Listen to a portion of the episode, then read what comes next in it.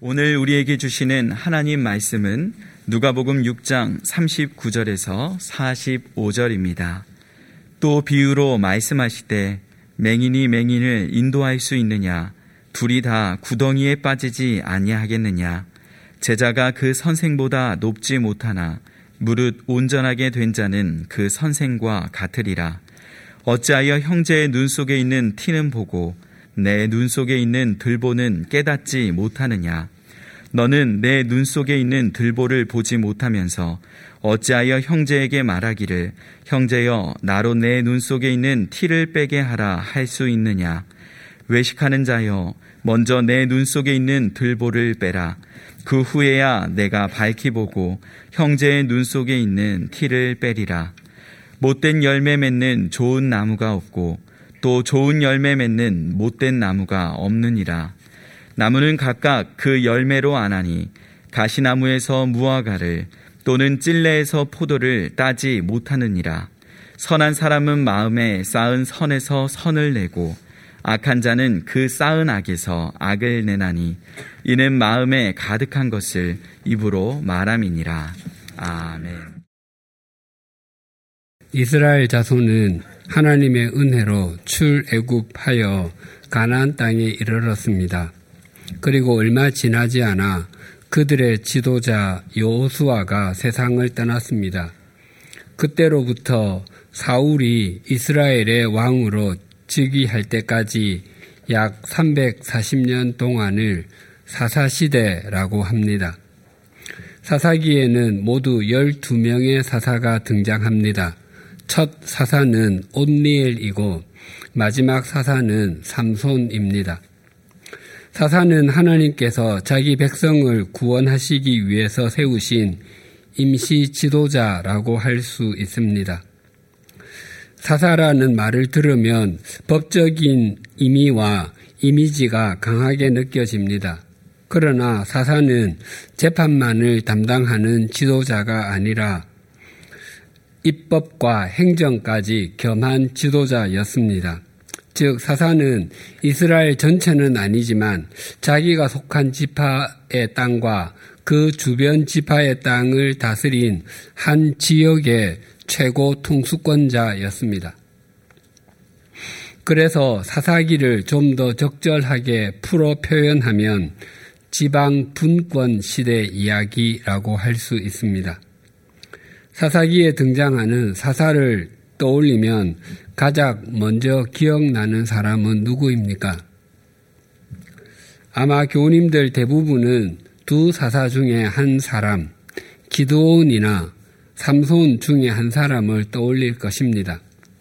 삼손의 이야기는 사사기의 12명의 사사 중에 가장 길게 기록되었습니다. 사사 중에는 한 절 또는 두 절, 세 절로 짧게 기록된 사람도 여럿 있지만 삼손에 대해서는 사사기 13장에서 16장까지 4장에 걸쳐서 96절이나 기록되어 있습니다. 삼손이 태어나기 전에 이스라엘은 블레셋의 지배를 40년 동안 받고 있었습니다. 이전에 이방인에게 압제를 당하면 이스라엘이 하나님께 도움을 요청했고 그러면 하나님께서 사사를 보내셔서 그들을 구해 주시곤 하셨습니다. 그런데 블레셋의 40 년 동안의 지배에도 이스라엘은 더 이상 하나님께 도움을 요청하지 않는 시대가 되어버리고 말았습니다. 이스라엘 자손은 출애굽하여 광야에서 40년 동안 고생하고 약속의 땅으로 들어왔는데 또 다시 40년 동안 블레셋의 지배를 받았습니다. 그런 시대에 하나님의 사자가 마노아의 아내와 마노아에게 차례로 나타나 아들을 낳을 것이라고 말하며 포도주와 독주를 마시지 말고 부정한 것도 먹지 말라고 했습니다. 그리고 태어난 아들, 태어날 아들의 머리에 삭도, 즉 면도칼을 대지 말라고 했습니다. 그래서 부부는 함께 하나님께 제물을 드리며 예배를 드렸고 그 후 아들 삼손이 태어났습니다. 하나님께서는 삼손에게 복을 주셨고 하나님의 영이 그와 함께 해 주셨습니다. 삼손은 장성하여 이스라엘의 첫 사사로서 첫 걸음을 딛게 되었습니다. 그 첫 걸음이 이러하였습니다. 사사기 14장 1절에서 3절입니다. 삼손이 딥나에 내려가서 거기서 블레셋 사람의 딸들 중에서 한 여자를 보고 올라와서 자기 부모에게 말하여 이르되 내가 딥나에서 블레셋 사람의 딸들 중에서 한 여자를 보았사오니 이제 그를 맞이하여 내 아내로 삼게 하소서 하며 그의 부모가 그에게 이르되 내 형제들의 딸들 중에나 내 백성 중에 어찌 여자가 없어서 네가 할례 받지 아니한 블레셋 사람에게 가서 아내를 맞으려 하느냐 하니 삼손이 그의 아버지에게 이르되 내가 그 여자를 좋아하오니 나를 위하여 그 여자를 데려오소서 하니라. 삼손 사사가 된 삼손이 가장 먼저 하려고 한 일이 블레셋 여인과의 결혼이었습니다. 삼손은 40년 이상 블레셋의 지배를 받고 있는 이스라엘 자손을 구원하는 일을 위해서 수태 고지를 통해서 태어났습니다. 그리고 하나님께서 그에게 복을 주셨고 하나님의 영에 의해 감동도 받았습니다. 그런데 공식적으로 처음 행하려고 한 일이 블레셋 사람을 무찌르려고 한 것이 아니라 이방 여인과의 결혼이었습니다. 삼손의 부모는 이방인 아내를 맞이하는 것은 옳지 않다며 반대했습니다. 하나님께서 이방인과의 결혼을 금하신 것은 유일신이신 하나님을 버리고 이방의 다양한 우상을 섬기는 길로 가는 것이었기 때문입니다. 삼손의 부모는 아들의 출생 과정에 어떤 일이 있었는지, 그가 걸어가야 할 소명이 무엇인지, 이방인과의 결혼으로 파생될 수밖에 없는 결과가 무엇인지 모르지 않았기 때문에 이방 여인과의 결혼을 반대할 수밖에 없었습니다. 삼손이 블레셋 여인과 결혼하려는 이유는 내가 그 여자를 좋아하오니 였습니다. 자기가 좋아하는 사람, 자기가 사랑하는 사람과 결혼하는 것이 맞습니다. 그런데 내가 그 여자를 좋아하오니를 직역하면 그 여자가 내 눈에 좋사오니입니다. 삼손이 딥나의 블레셋 여인과 결혼하려는 유일한 이유가 자기 눈에 보기에 좋다는 것이었습니다. 사사시대를 살았던 사람들의 선택의 기준이자 사사기의 주제 구절이 마지막 장 마지막 절인데 21장 25절이 이렇게 증가합니다. 그때에 이스라엘에 왕이 없으므로 사람이 각기 자기 소견에 옳은 대로 행하였더라. 자기의 소견에 옳은 대로를 문자 그대로 번역하면 자기 눈에 좋은 대로입니다. 사사시대를 산 사람들의 삶에는 하나님이 없었습니다. 세속적인 사람들이 눈에 보이는 것만을 최상으로 여기던 시대였고 세속적인 가치관의 물결에 한없이 떠밀려 가던 그런 시대였습니다. 사사 삼손이 그의 공식적인 첫 일정이 그 시대의 가치관과 동일한 것이었습니다. 삼손은 그 당시를 살았던 사람들의 샘플과도 같은 인물이었습니다. 삼손은 그 여인과 헤어지고 한 기생에게 빠져 지내기도 했습니다. 그리고 그 후에 소렉 골짜기에 살았던 들릴라라는 여인과 사랑에 빠졌습니다. 결국 삼손은 이 여인에게 자신의 힘의 근원에 대해서 말했고 후에 두 눈이 뽑혀서 블레셋 사람의 포로가 되어 옥에서 맷돌을 돌리기도 하고 블레셋 사람의 요구대로 제주를 부리는 신세로 전락해 버리고 말았습니다. 후에 힘이 회복된 삼손은 마지막에 블레셋 신전의 기둥을 양팔로 잡고 무너뜨렸고 그 신전 안에 있던 블레셋 사람들의 지도자와 남녀 백성 3천 명이 죽임을 당했습니다. 이때에 삼손이 죽으면서 죽인 사람이 살아 있을 때 죽인 사람보다 훨씬 더 많았습니다. 사사 삼손에 대한, 대한 마지막을 이렇게 전합니다. 사사기 16장 31절입니다. 그의 형제와 아버지의 온 집이 다 내려가서 그의 시체를 가지고 올라가서 소라와 에스다올 사이 그의 아버지 마노아의 장지에 장사하니라 삼손이 이스라엘의 사사로 20년 동안 지냈더라. 삼손은 이스라엘의 사사로 20년을 지냈습니다. 그런데 그것으로 끝이었습니다. 삼손이 사사로 부르심을 받은 것은 이스라엘 자손이 40년 이상 블레셋의 압제를 받는 상황에서 자기 백성을 구원해내고 평화를 주기 위함이었습니다. 그러나 삼손은 사사로 있을 뿐이었습니다. 심지어 블레셋 신전을 무너뜨려 3천 명을 죽게 할 때도 그가 드린 기도는 주 여호와여 구하옵나니 나를 생각하옵소서 하나님이여 구하옵나니 이번만 나를 강하게 하사 나의 두 눈을 뺀 블레셋 사람에게 원수를 단번에 갚게 하옵소서. 그가 이스라엘에 평화를 주기 위해서 블레셋 신전을 무너뜨리려고 했던 것이 아니라 자신의 원수를 갚기 위해서였습니다. 첫 번째 사사 온니엘에 대해서 이렇게 증가합니다. 그 땅이 평온한 지 40년에 그나스의 아들 온니엘이 죽었더라.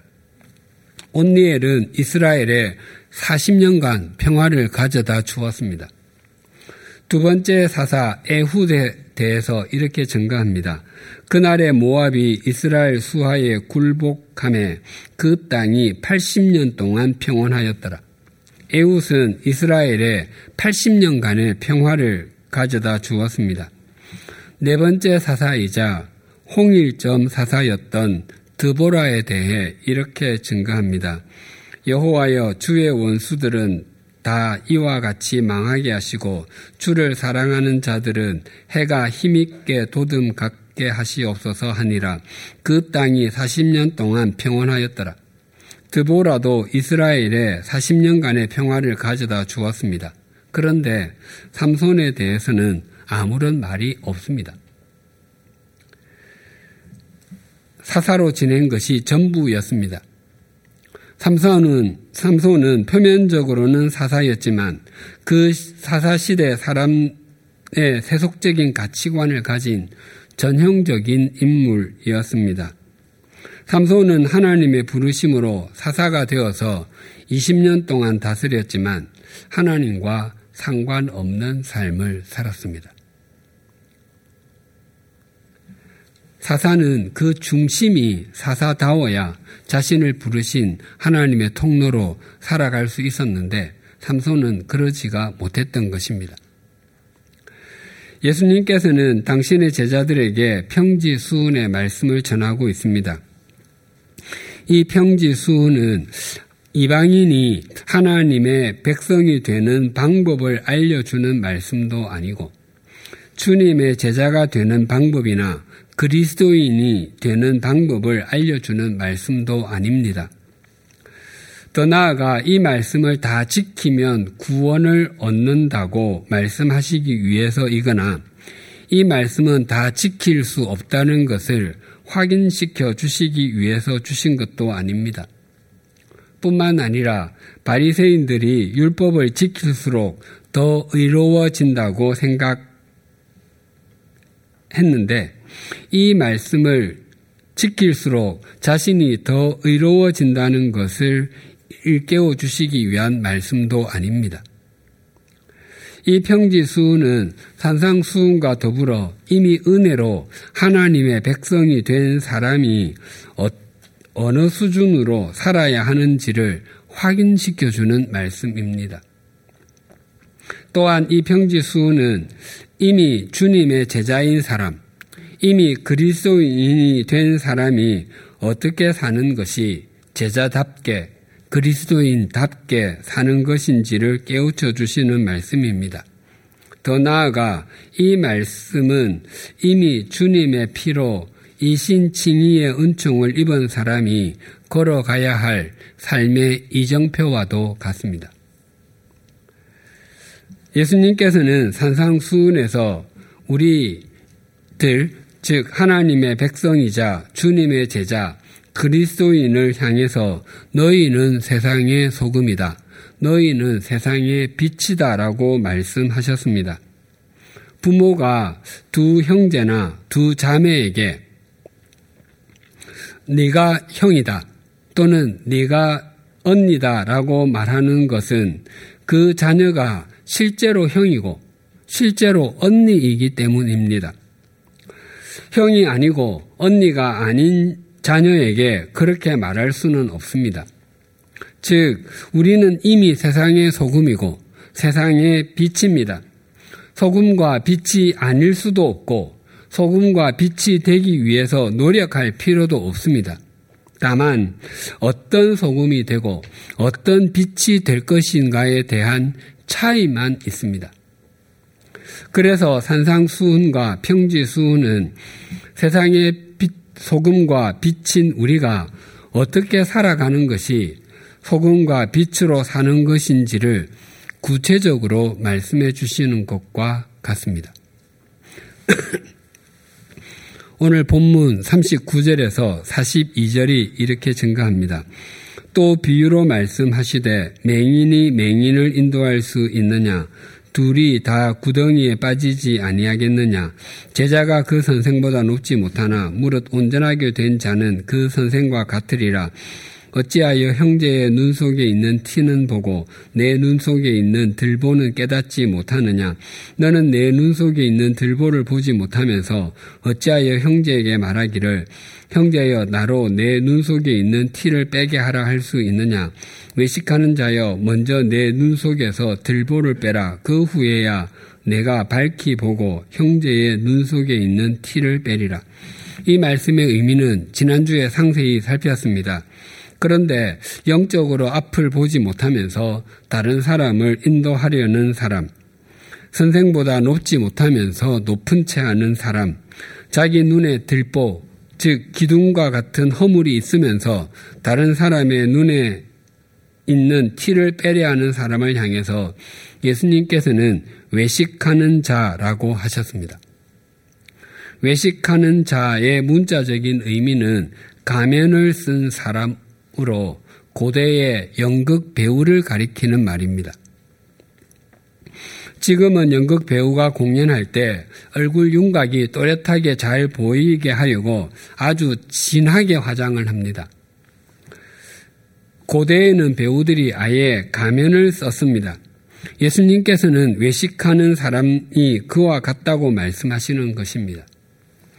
배우 중에서 유난히 의사 역할을 많이 하는 사람과 유난히 법조인의 역할을 많이 하는 사람이 있다고 가정해 보십시다. 만약 그 배우가 의사의 역할을 100번, 특히 심장 전문의의 역할만 했다고 한다면 그가 실제로 심장병 환자를 수술할 수 있겠습니까?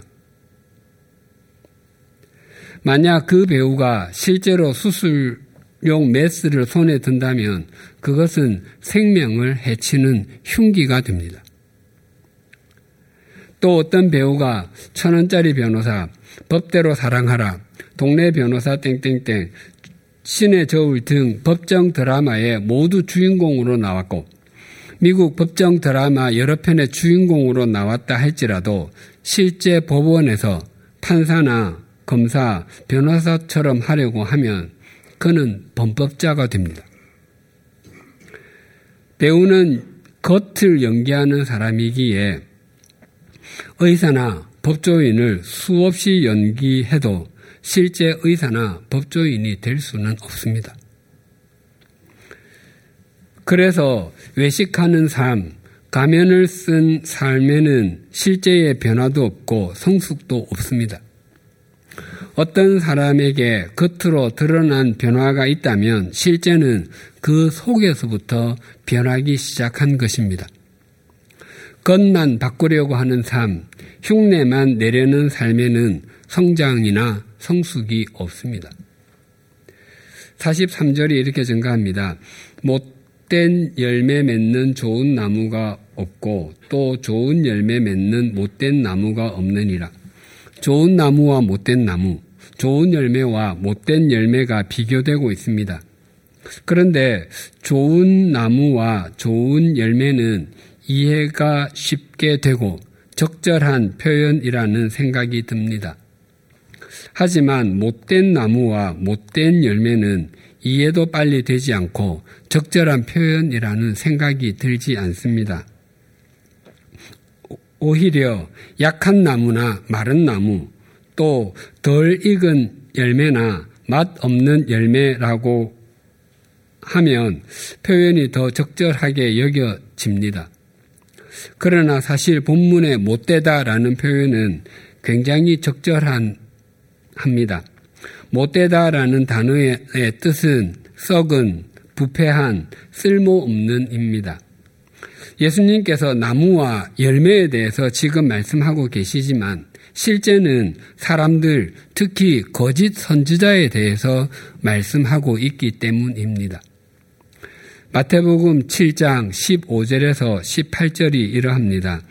거짓 선지자들을 삼가라 양의 옷을 입고 너희에게 나아오나 속에는 노략질하는 일이라 그들의 열매로 그들을 알지니 가시나무에서 포도를 또는 엉겅퀴에서 무화과를 따겠느냐 이와 같이 좋은 나무마다 아름다운 열매를 맺고 못된 나무가 나쁜 열매를 맺나니 좋은 나무가 나쁜 열매를 맺을 수 없고 못된 나무가 아름다운 열매를 맺을 수 없느니라.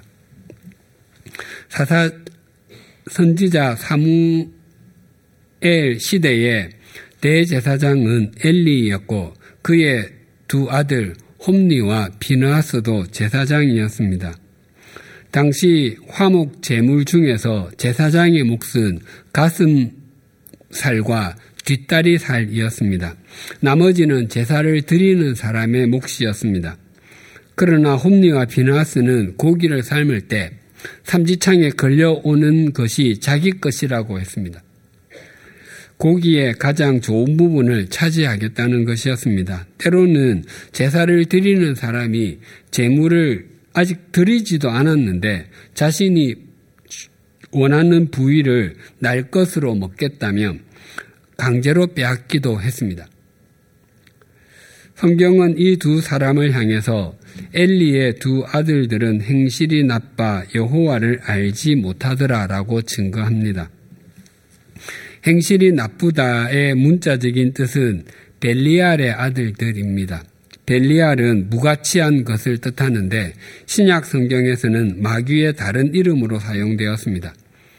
홈리와 비나스는 사람들의 들이 보기에는 제사장이었지만 하나님께서 보시기에는 무가치한 인간이었고 제사장이면서도 하나님이 어떤 분이신지도 알지 못하는 사람이었습니다.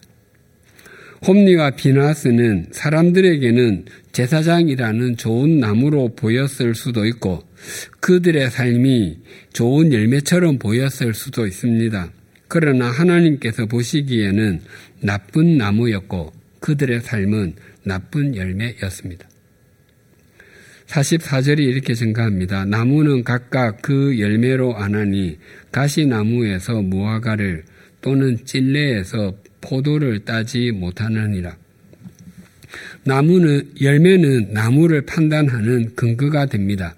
무화과가 열리면 무화과 나무인 것이고 사과가 열리면 사과나무인 것입니다. 또 자신이 아무리 건강하고 좋은 나무라고 우겨도 열매가 형편없으면 부실한 나무가 되는 것입니다. 그래서 좋은 열매를 맺으려면 열매 자체를 목적으로 해서는 이룰 수 없습니다.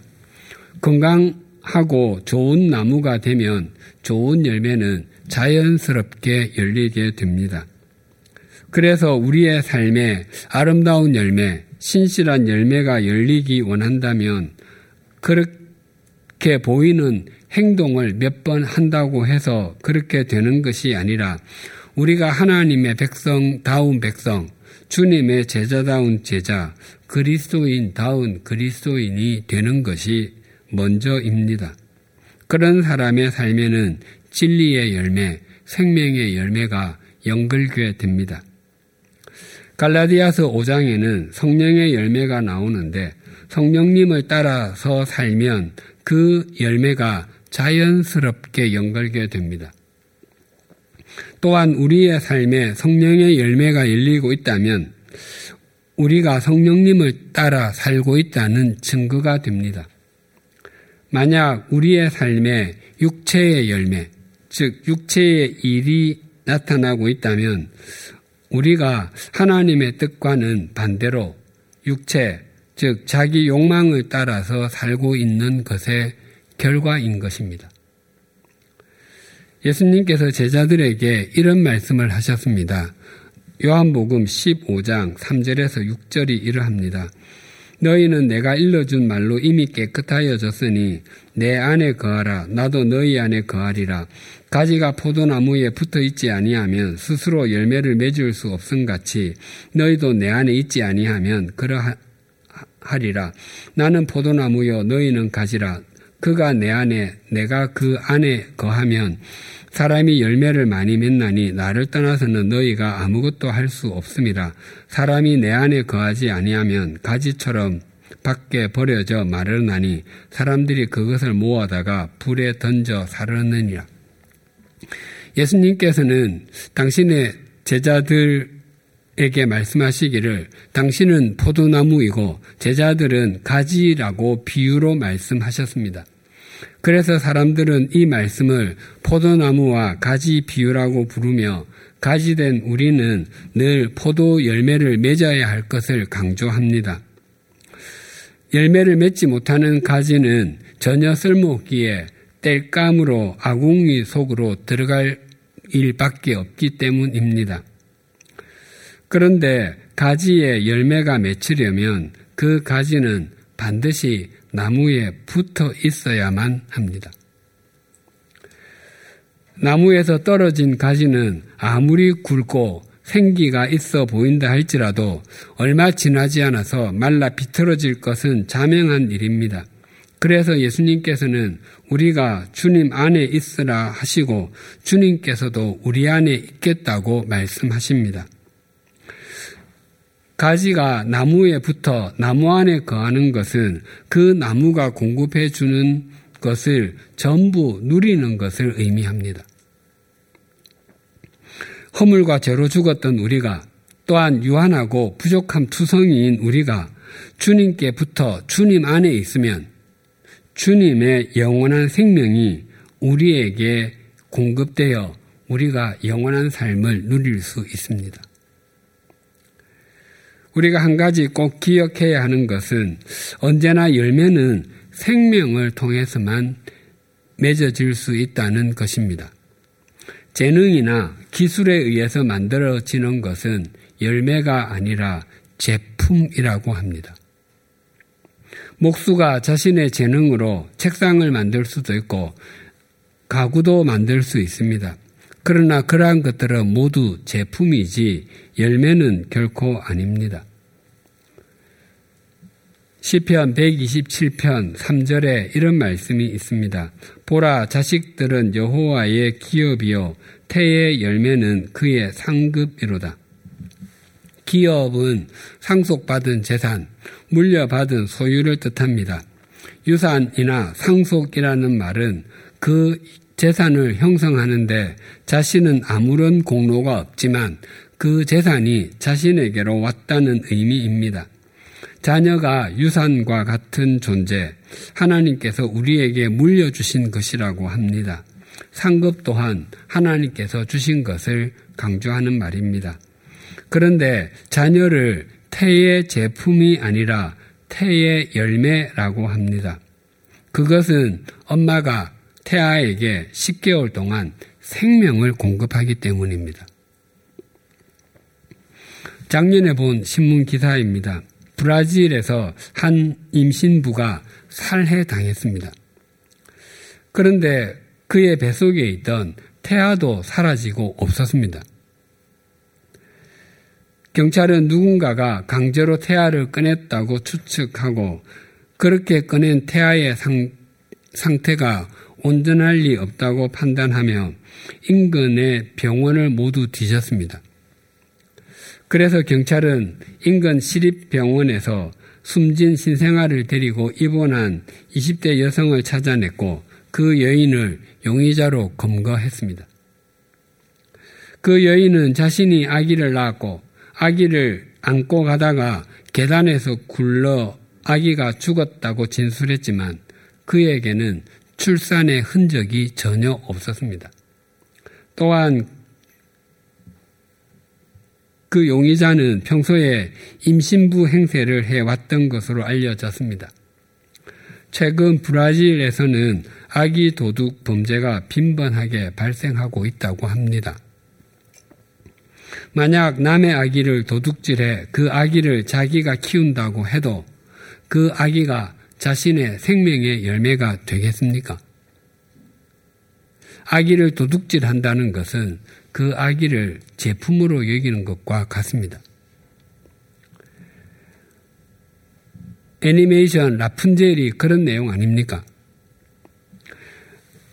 훔쳐온 아기를 자기 딸인 것처럼 말해도 실제로는 자신의 생명을 연장시켜주는 수단으로만 생각합니다. 우리의 신앙의 열매도 자신의 나무에서 맺지 않은 것은 불편하기 짝이 없습니다. 그것을 유지하려면 가면도 써야 하고 외식을 해야 합니다. 그러나 그렇게 해서는 온전한 신앙인으로 성숙해 갈 수 없습니다. 45절에 이렇게 증가합니다. 선한 사람은 마음에 쌓은 선에서 선을 내고 악한 자는 그 쌓은 악에서 악을 내나니 이는 마음에 가득한 것을 입으로 말함이니라. 입에서 나오는 것이 그 사람 속에 무엇이 있는지를 판별할 수 있는 잣대가 된다고 말씀하십니다. 가끔 이런 말을 듣습니다. 저 사람은 말과 행동이 좀 거칠어서 그렇지 속은 착해. 아닙니다. 사람도 거친 것이고 속도 착하지 않은 것입니다. 한 사람의 말과 삶이 그 사람입니다. 수도관이 낡아서 녹물이 줄줄 나오는 집이 있는데 그 집주인이 맑은 물을 먹기 위해 정수기를 설치하려 한다는 말을 듣는다면 좋은 생각이라고 맞장구 쳐줄 수 있겠습니까? 수도관을 갈든지 최소한 수도관을 청소해야 한다고 말하지 않겠습니까? 예수님께서 바로 그 말씀을 하고 있습니다. 지금 내 삶의 수도 꼭지에서 녹물이 나오고 있다면 내 삶의 수도관이 낡았다라는 것을 증거한다는 것입니다. 맑은 녹물을 맑은 물이라고 세뇌하지 말고 녹물에다 보리차 넣고 끓여 녹물이 아닌 척도 하지 말고 수도관을 바꾸라는 것이 오늘 주님 말씀의 요지입니다. 오늘은 주님의 성탄을 기리고 다시 오심을 소망하는 대림절 둘째 주일입니다. 주님은 우리가 어떤 존재인지는 우리가 맺는 열매를 보고서 안다고 하셨습니다. 주님은 허물과 죄로 죽었던 우리가 어떤 존재인 것을 결코 모르지 않으십니다. 우리는 이 세상의 풍조를 따르고 육체의 욕심을 따르며 진노의 자녀로 살 수밖에 없는 존재였습니다. 삼손이나 홈리와 비나스처럼 겉으로는 하나님을 따르는 것처럼 보여도 실제로는 욕망을 따르려고 하는 것이 우리들입니다. 그런 우리를 영원한 진리와 생명의 나무이신 주님께서 우리를 당신에게 접붙여 영원한 생명을 누리게 해 주시기 위해서 이 땅에 낮고 낮은 모습으로 오십니다. 눈을 들어 하나님과 시선을 맞추고 주님과 연합함으로 열매를 맺는 삶을 산다면 그것보다 더 대림절 절기를 잘 보내는 방법은 없습니다. 또한 그것이 한 달도 채 남지 않은 2022년의 삶을 가장 잘 매듭 짓는 일입니다. 하나님께서는 언제나 삶의 자리에서 주님과의 연합을 통해서 진리와 생명의 열매를 맺는 사람을 통해서 역사하십니다. 기도하시겠습니다. 하나님 아버지, 주님께서는 우리에게 나무는 각각 그 열매로 안다고 말씀하셨습니다. 좋은 열매는 좋은 나무의 결과물이고 나쁜 열매는 나쁜 나무의 결과물이듯이 우리가 좋은 열매를 맺는 삶을 살기 위해 점점 좋은 나무가 되어 가게 하여 주시옵소서. 또한 주님께서는 나는 참 포도나무이고 너희는 가지다라고 말씀하셨습니다. 가지가 제 아무리 윤인하고 잎이 무성하다고 한들 나무에서 떨어진 가지는 말라 비틀어져 갈 것이고 오랜 시간이 지나지 않아 땔감으로 아궁이에 던져질 뿐입니다.